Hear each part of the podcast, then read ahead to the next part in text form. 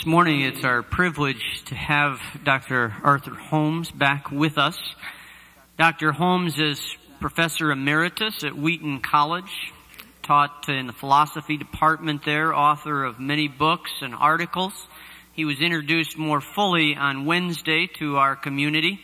And Dr. Holmes agreed somewhat at the last moment to uh, be a part of this chapel here as we had uh, a speaker cancel on us at the last moment, unfortunately. And uh, as I was listening to Dr. Holmes talk about the, the Christian liberal arts enterprise, the enterprise that all of us are here to be about, uh, I thought, along with Dr. Gady and Dr. Howell, that it would be a wonderful opportunity to be able to enter into dialogue with Dr. Holmes about the nature of the liberal arts and specifically the Christian Liberal Arts College. And he's agreed to do that. And the way that we're going to do this is I have a number of questions that I will ask him and then we will open it up to the audience, to board members, to guests, to students and faculty. Uh, and there are microphones back here. If uh, you're shy about going to a microphone, you're welcome to just stand and I'll try to listen and repeat your question, but it would make it easier if you could go to the microphone. And we'll just have an open conversation about the liberal arts and about uh, Dr. Holmes' views, which he began to express on Wednesday. But first, let me express my appreciation to uh, Professor Holmes for his openness to doing this and for the great investment he's making. He's been meeting with students, he's been meeting with faculty, he's meeting with the board and and uh, the spouses of faculty and board members this evening, and he's made a tremendous investment in our community, bring a wealth of experience to to our enterprise here and to what we're trying to do to serve Christ. So let's uh, welcome him and honor him and bring him up right now.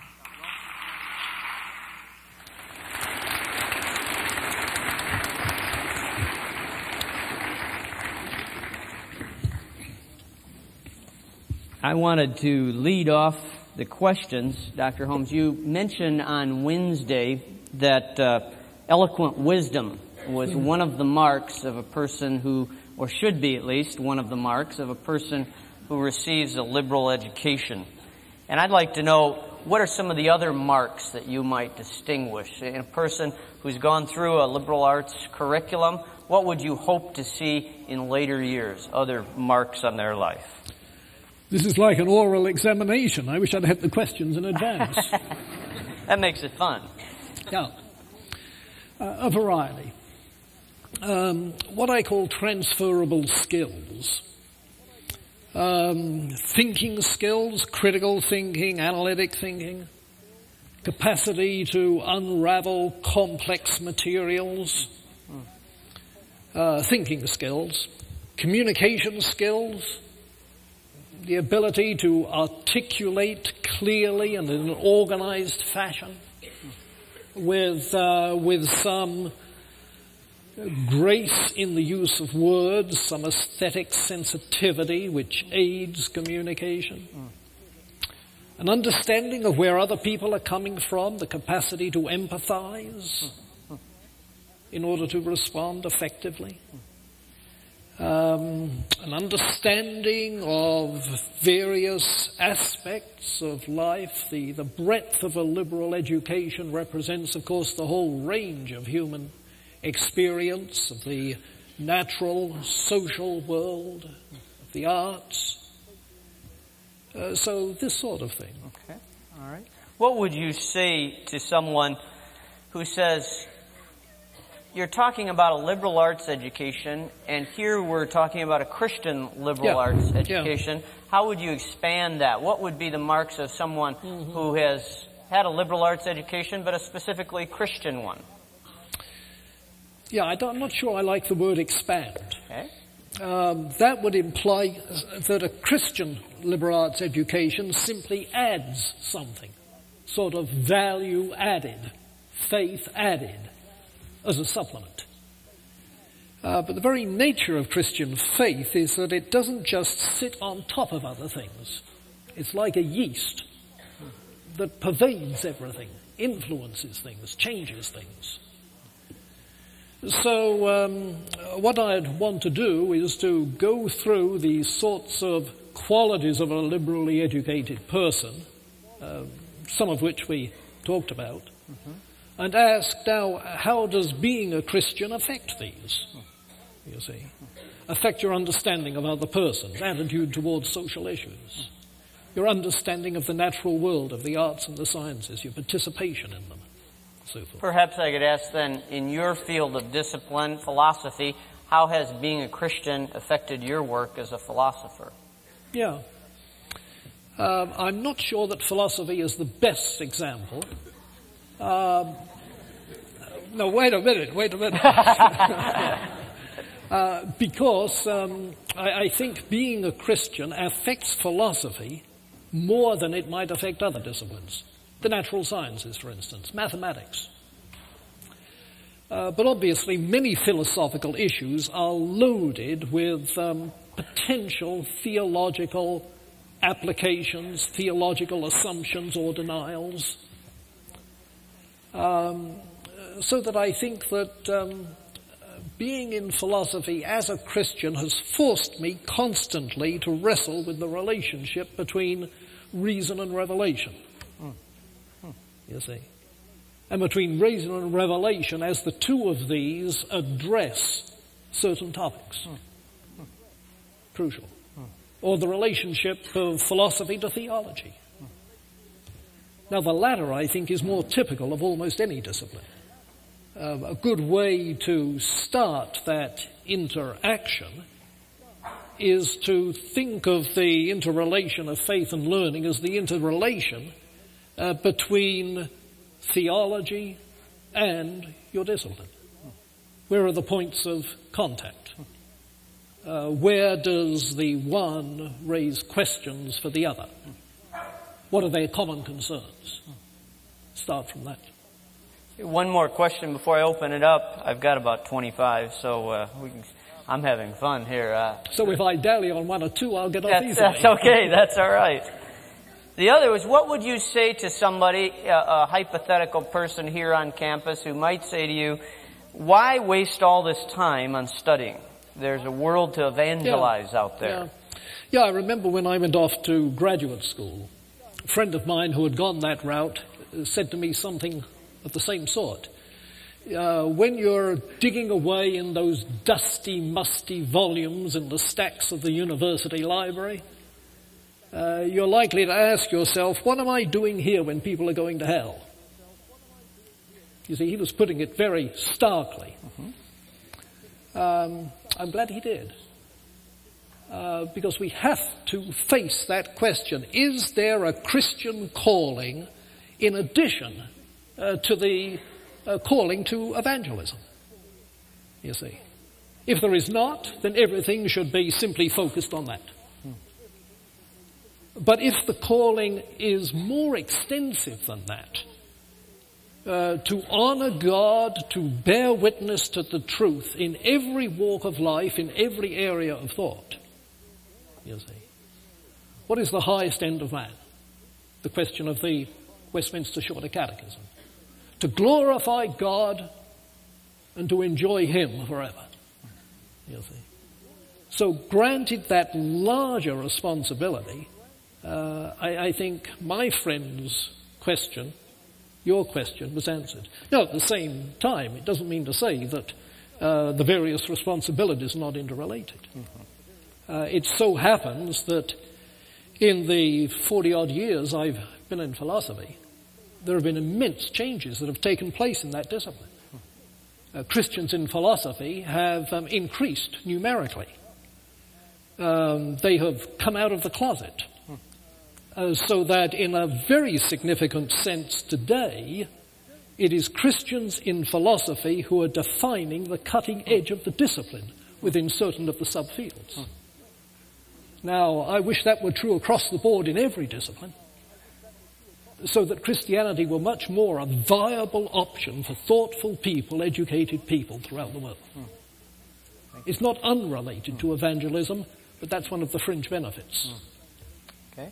Well, let's open it up to uh, the rest of the body here, and uh, who would like to be the brave first one? And if you'd say your name and, and then just address your question.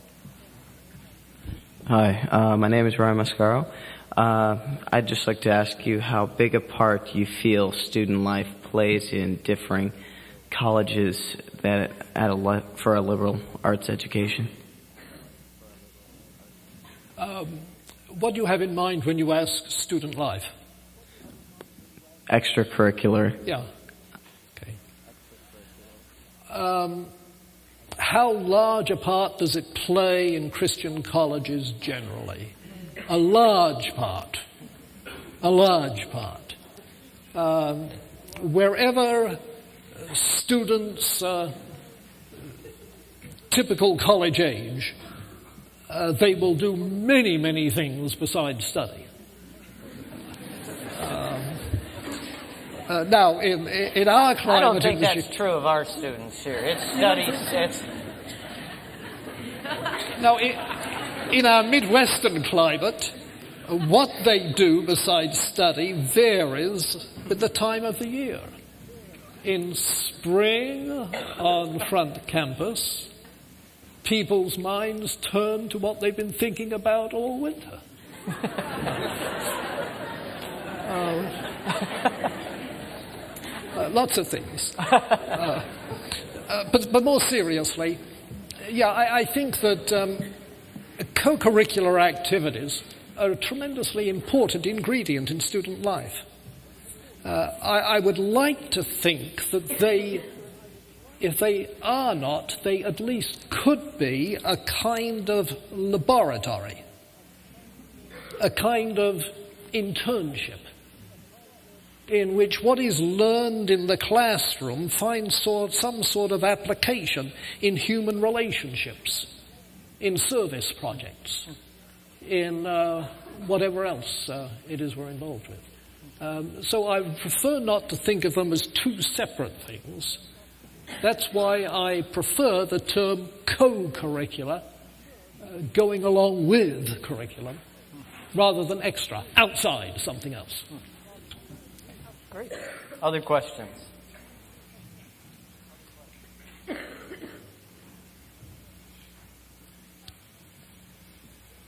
We need a brave second person, it looks like. I was always told that Westmont students always were raising questions.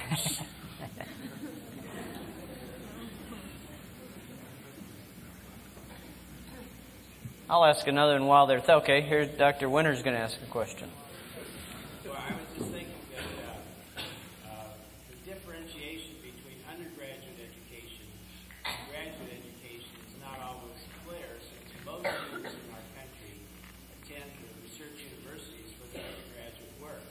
Yeah, yeah. maybe you could comment on the difference, uh, the intellectual difference, the content of these two very different kinds of enterprises within American higher education. Let, let me repeat the question in case you couldn't hear it in the back. Uh, he's asked Dr. Holmes to comment on the difference between a research university and a liberal arts college, for example. Two different, very different types of institutions. Yeah, the primary mission of a liberal arts college is, of course, the education of undergraduates. Uh, the primary mission of a research university, notice the label, the research university, sometimes indeed seems to be research. Uh, and you catch, I take it from the few snickers, uh, you catch the implications of that.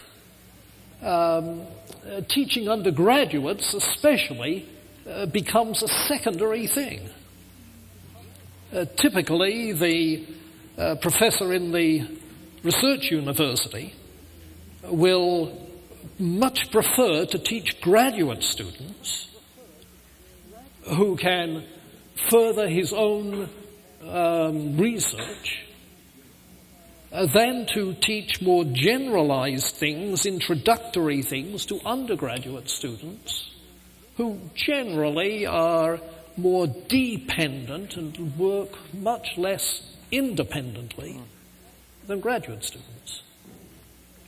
In fact, um, I remember talking with a um, professor at a certain research university not too long ago uh, who had previously taught at a liberal arts college. And um, after we had been chatting about students, uh, which is a fairly common topic for teachers to talk about students, um, he, well, he and she, husband and wife team, uh, said, Yes, I can see that we gain from our graduate students the kind of personal satisfactions you gain from your undergraduate students.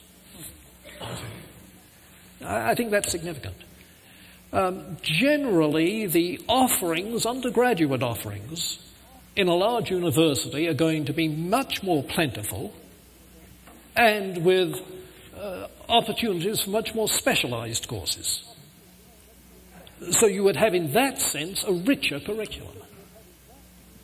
But at the same time, much more of, what shall I say, a buckshot approach all over the map. And major universities, Harvard, Columbia, Chicago, over the years have wrestled with the question of curricular integration. How can all of this potpourri of things come together in the student's mind? You see? Uh, whereas in a Christian liberal arts college, it is the, the, the very integrating thing is the fact that uh, we're dealing with uh, the, the works and acts of God in His creation. Uh, so that there is there a unifying theme that runs through everything. Uh, the sort of thing that the Apostle Paul had in mind when he spoke of all the treasures of wisdom and knowledge. In Christ are hidden all the treasures of wisdom and knowledge. I almost used that text for a chapel talk instead of the one I gave on Wednesday. Um, when he says all the treasures of wisdom and knowledge, he's making a value judgment. You see.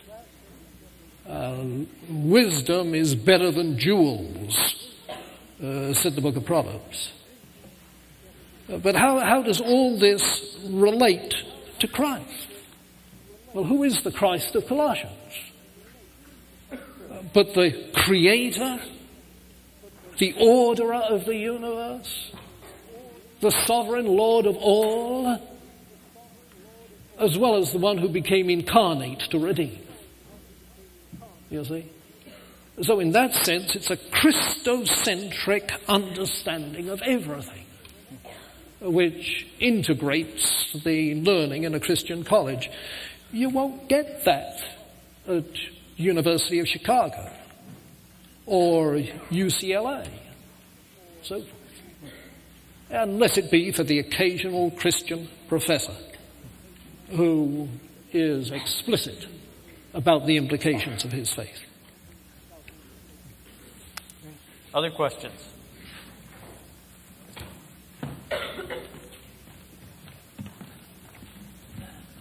Hi, my name is Leo. Um, how can it, students um, maximize their time at graduate school when it's not a Christo, Christocentric environment? Maximize time or maximize learning? Maximize their experience. Yeah. Um, one, um, recognize that the development of Christian understanding uh, when you're in graduate school uh, is much more your own responsibility in consort with whatever community of Christians there may be thinking similarly within the graduate school. Um, recognize that your work in graduate school is going to be more focused. You don't go to graduate school to continue uh, the liberal learning but rather to focus much more in preparation for professional involvement in some one field of learning or some field of the application of learning in the case of medicine or law. And so it's going to become much more focused. And it seems to me there are two dangers in that kind of graduate education uh, that you have to be alert to. Uh, one is the danger of developing a kind of, uh, I was going to mix the metaphor, I was going to say blinkered tunnel vision. Uh, you know, blinkers that you put on horses, tunnel vision, unrelated to horses. Mixed metaphor. Uh, um, but, but there is that danger, I think, of being so much tunnel vision that you see nothing else than what is straight ahead. Eyes front all the time. You see. Now, there's a sense in which that's necessary in graduate school. You, you don't have time to explore things more widely.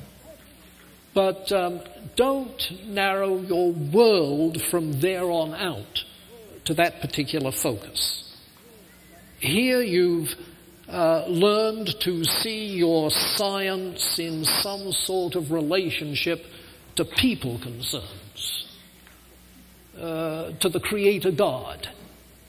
Um, keep that still in mind. So, one, don't become too narrow. Um, and the second danger, it seems to me, is in uh, losing altogether um, the, the faith with which you go to graduate school. Um, that doesn't usually happen, and it doesn't usually happen all of a sudden. Uh, it rather dries up in a process of neglect. Um, you know the way it is for things to wither and dry in this sort of southern California climate in the hot summers. Well, that can happen in the heat of graduate school. Okay. I think we have a second question, did we?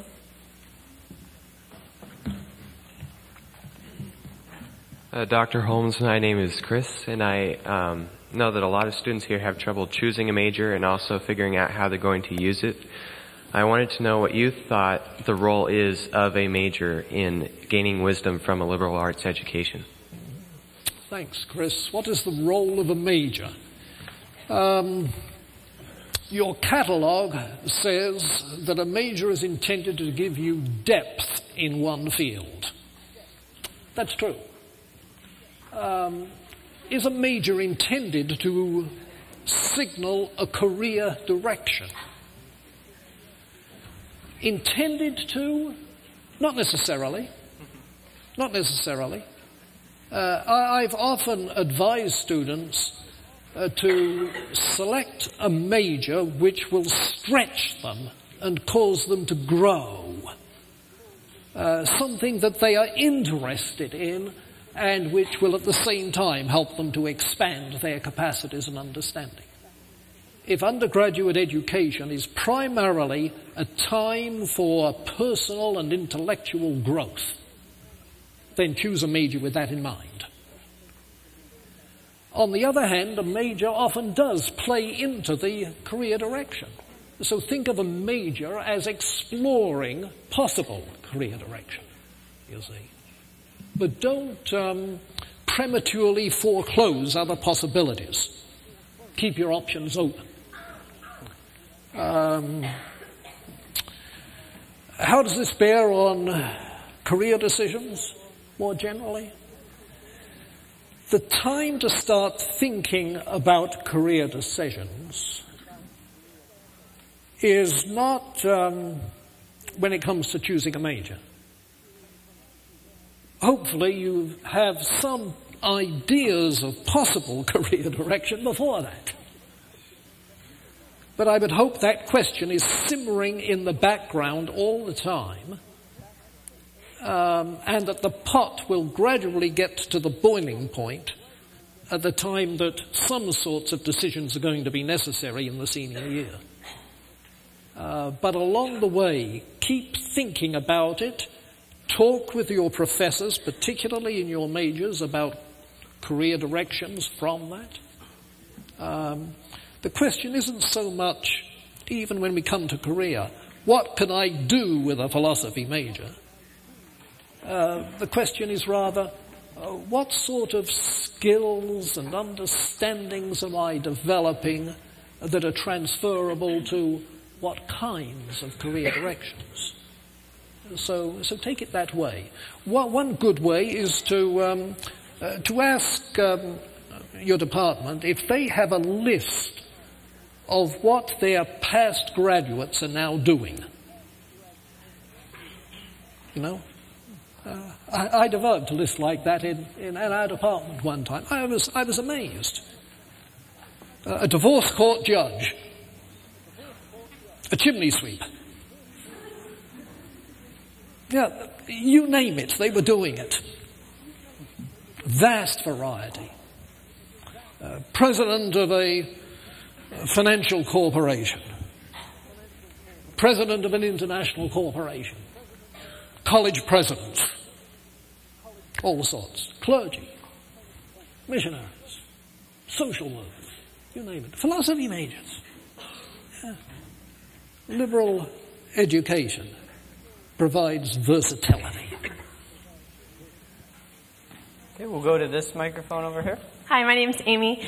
I'm wondering, I, I see a difference between the type of person that you're speaking about, the type of person that Westmont is trying to produce or teach the values that they're trying to, to teach, and that of American modern mainstream Christianity, such as the radio people, the radio personalities and the traveling evangelists and the Christian self-help authors. I'm wondering if you see that gap, and if so, is that a dilemma, or, what, or how do you think about that? Yeah, um, I'm not sure whether the word should be a gap, because it seems to me there are gradations. There's a spectrum. So that at the one end of the spectrum, if you like, there are highly sophisticated Christian intellectuals.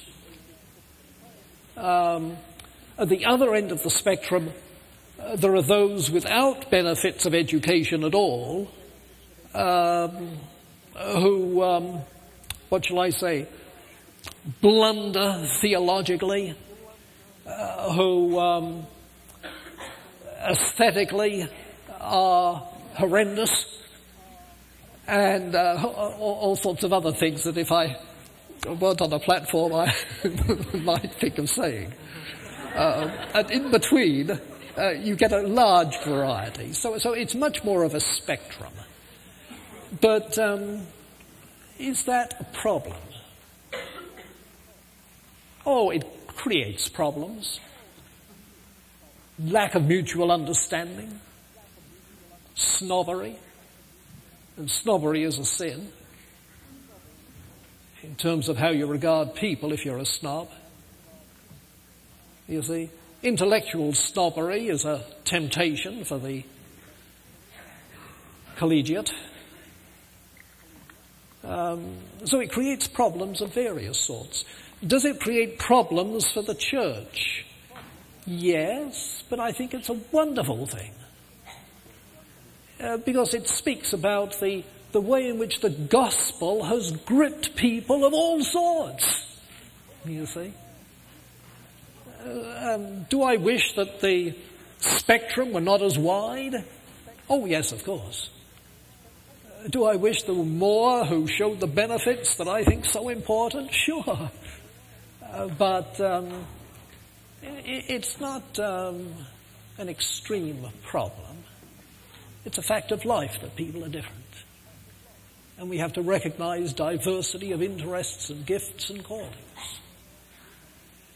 even though there may be some things people are and do that you and I wish they wouldn't be and do.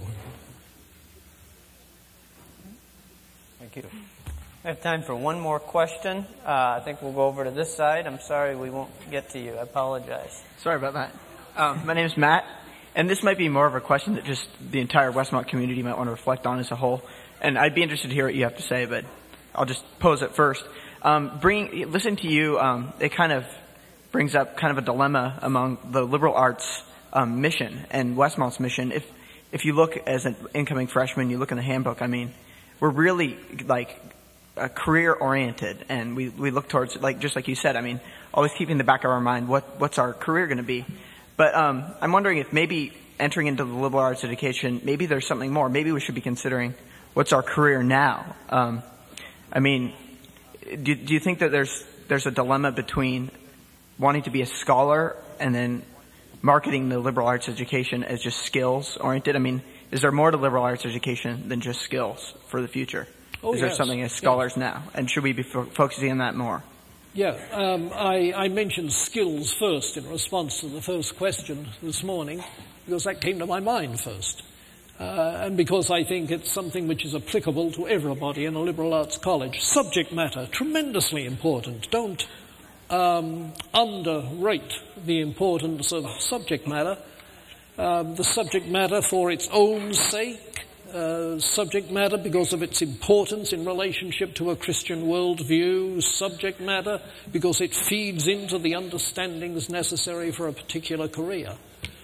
Um, but um, your, your question, the other part of your question was something like um, uh, granted that career is something that is always in our minds, is there not something further that we should have in mind for now? And I say, yes.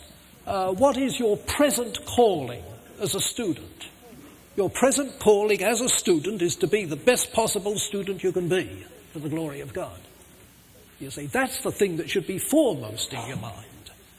Uh, to be a good steward of your abilities and opportunities and your parents' money uh, while you're here, you see. And this, um, yes, it has implications for career, it has implications for major, but its major implications are for the faithfulness with which you're engaging in the task to which God has given, which God has given you at this juncture. Great. Let's thank Dr. Holmes for his contribution.